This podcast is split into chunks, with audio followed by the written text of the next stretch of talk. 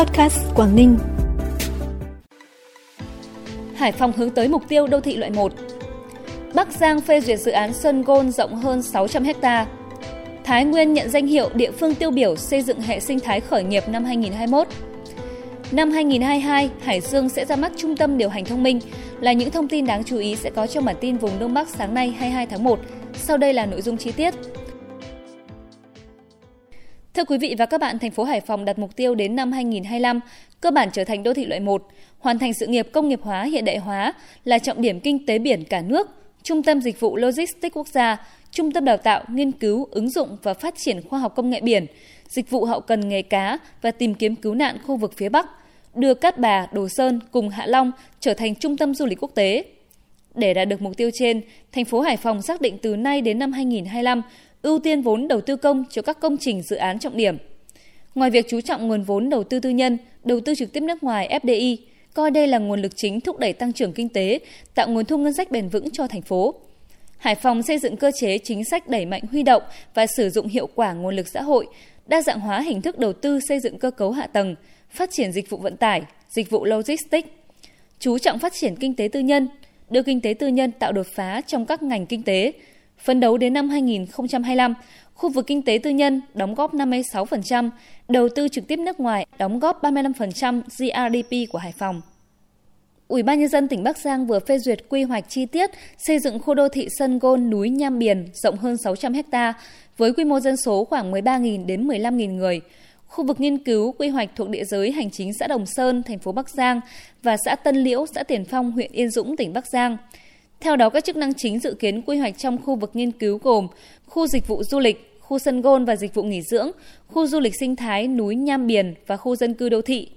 Các hạng mục cần đầu tư xây dựng bao gồm công trình hạ tầng kỹ thuật gồm đường giao thông nội bộ, bãi đỗ xe, cấp nước, thoát nước, cấp điện, chiếu sáng, thông tin liên lạc, ga rác, trạm xử lý nước thải, công trình nhà ở, vườn hoa, khu vui chơi. Thái Nguyên là một trong ba địa phương trong cả nước vừa đón nhận danh hiệu địa phương tiêu biểu xây dựng hệ sinh thái khởi nghiệp năm 2021 tại lễ trao giải dự án khởi nghiệp xuất sắc năm 2021 và phát động chương trình khởi nghiệp quốc gia năm 2022 do tạp chí Diễn đàn Doanh nghiệp tổ chức. Danh hiệu địa phương tiêu biểu xây dựng hệ sinh thái khởi nghiệp năm 2021 do Hội đồng bình chọn gồm VCCI, Bộ Giáo dục và Đào tạo, Bộ Khoa học và Công nghệ, Hội đồng Cố vấn khởi nghiệp đổi mới sáng tạo quốc gia, được biết chương trình khởi nghiệp quốc gia gồm chuỗi hoạt động như huấn luyện về mô hình kinh doanh, đào tạo cố vấn khởi nghiệp, đào tạo giảng luyện viên nguồn, phát triển dự án khởi nghiệp và cuộc thi khởi nghiệp quốc tế,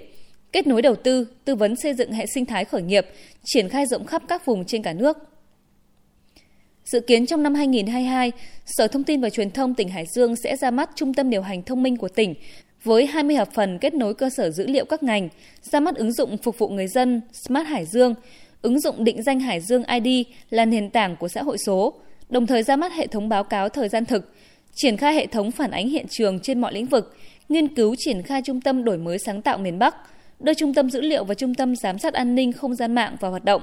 xây dựng kho dữ liệu dùng chung của tỉnh, triển khai đồng bộ chuyển đổi hệ thống đài truyền thanh cấp xã từ hệ thống có dây sang đài truyền thanh thông minh cho ít nhất hai huyện,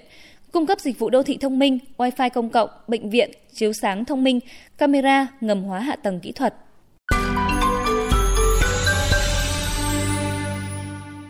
Bản tin tiếp tục với những tin tức đáng chú ý khác. Nhân dịp Tết Nguyên đán nhâm dần 2022, tỉnh Tuyên Quang đã tổ chức các đoàn công tác đi thăm hỏi, động viên và tặng hơn 16.800 xuất quà cho người có công với cách mạng, gia đình chính sách trên địa bàn tỉnh với tổng trị giá hơn 3,8 tỷ đồng – trong đó có hơn 8.100 xuất quà của Chủ tịch nước với số tiền hơn 2,5 tỷ đồng và 8.700 xuất quà của tỉnh Tuyên Quang với tổng giá trị hơn 1,3 tỷ đồng. Ngoài ra, các đoàn công tác do lãnh đạo tỉnh Tuyên Quang cũng tặng 36 xuất quà cho người có công với cách mạng tiêu biểu của tỉnh, trị giá hơn 25 triệu đồng. Tặng quà cho 5 trung tâm điều dưỡng người có công với cách mạng và 7 thương binh bệnh binh nặng của tỉnh đang điều dưỡng tại các trung tâm với trị giá gần 13 triệu đồng. Tại xã Tả Ván, huyện Quản Bạ, tỉnh Hà Giang, Ban Gia đình Xã hội, Trung ương Hội Liên hiệp Phụ nữ Việt Nam, Hội Liên hiệp Phụ nữ tỉnh Hà Giang và Bộ Chỉ huy Bộ đội Biên phòng tỉnh Hà Giang vừa tổ chức ký kết chương trình đồng hành cùng phụ nữ biên cương giai đoạn 2021-2025. Theo đó, các đơn vị thống nhất sẽ giúp ba hộ gia đình phụ nữ nghèo đạt các tiêu chí gia đình 503 sạch, xây dựng một mô hình văn nghệ thể thao của phụ nữ nhằm đa dạng phong phú các hình thức tập hợp phụ nữ. Đến năm 2025, có một mô hình kinh tế tạo sinh kế bền vững, xây dựng duy trì tối thiểu một mô hình tín dụng, tạo thói quen tiết kiệm trong quản lý sử dụng tài chính cho phụ nữ dân tộc thiểu số.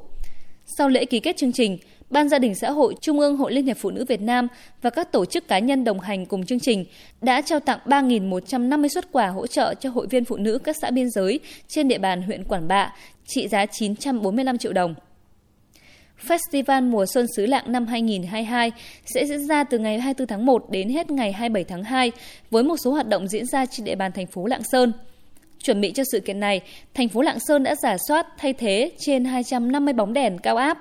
trên 4.400 mét dây cáp điện và 25 điểm đèn trang trí tại các địa điểm công cộng, tiến hành thay thế trồng mới cây xanh dọc các tuyến đường chính tại các đảo giao thông và khu vực đường Hoa Xuân với số lượng gần 60.000 chậu hoa, để tạo điểm nhấn xuyên suốt cho Festival Mùa Xuân xứ Lạng trước, trong và sau Tết nhâm dần 2022. Phòng Văn hóa và Thông tin thành phố đã xây dựng thêm 4 chương trình du lịch tham quan, trải nghiệm vườn hoa đào gắn với du lịch tâm linh trên địa bàn. Mặc dù bị ảnh hưởng bởi dịch Covid-19, song đến hẹn lại lên, những ngày giáp Tết nhâm dần năm 2022 này, người dân làng nghề cá chép đỏ Thủy Trầm, xã Tuy Lộc, huyện Cẩm Khê, tỉnh Phú Thọ lại hối hả cung cấp cá ra thị trường Tết ông công ông táo. Hiện nay làng nghề có trên 30 hecta nuôi cá chép đỏ của 250 hộ dân, sử dụng trên 1.140 lao động tại chỗ. Cá giống được nuôi từ tháng 6, người nuôi cá chăm sóc sao cho đến khi thu hoạch, cá có kích cỡ khoảng 3 ngón tay là vừa đẹp. Năm nay do tình hình dịch bệnh COVID-19 diễn biến phức tạp, nên tỷ lệ cá chép đỏ để chuẩn bị cho ngày 23 tháng Chạp giảm còn hơn một nửa so với mọi năm.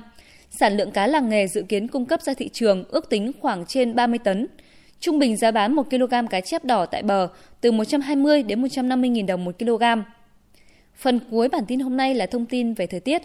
Theo Trung tâm Dự báo Khí tượng Thủy văn Quốc gia, khu vực Đông Bắc Bộ ngày hôm nay trời nhiều mây, đêm và sáng có mưa, mưa rào và có nơi có rông. Cục bộ có mưa vừa, mưa to, gió nhẹ, trời rét vùng núi có nơi rét đậm. Trong mưa rông có khả năng xảy ra lốc, xét, mưa đá và gió giật mạnh. Nhiệt độ thấp nhất từ 13 đến 16 độ, vùng núi có nơi dưới 13 độ, nhiệt độ cao nhất từ 17 đến 20 độ, có nơi trên 20 độ. Thông tin thời tiết cũng đã khép lại bản tin vùng Đông Bắc sáng nay. Cảm ơn quý vị và các bạn đã chú ý đón nghe và xin kính chào tạm biệt.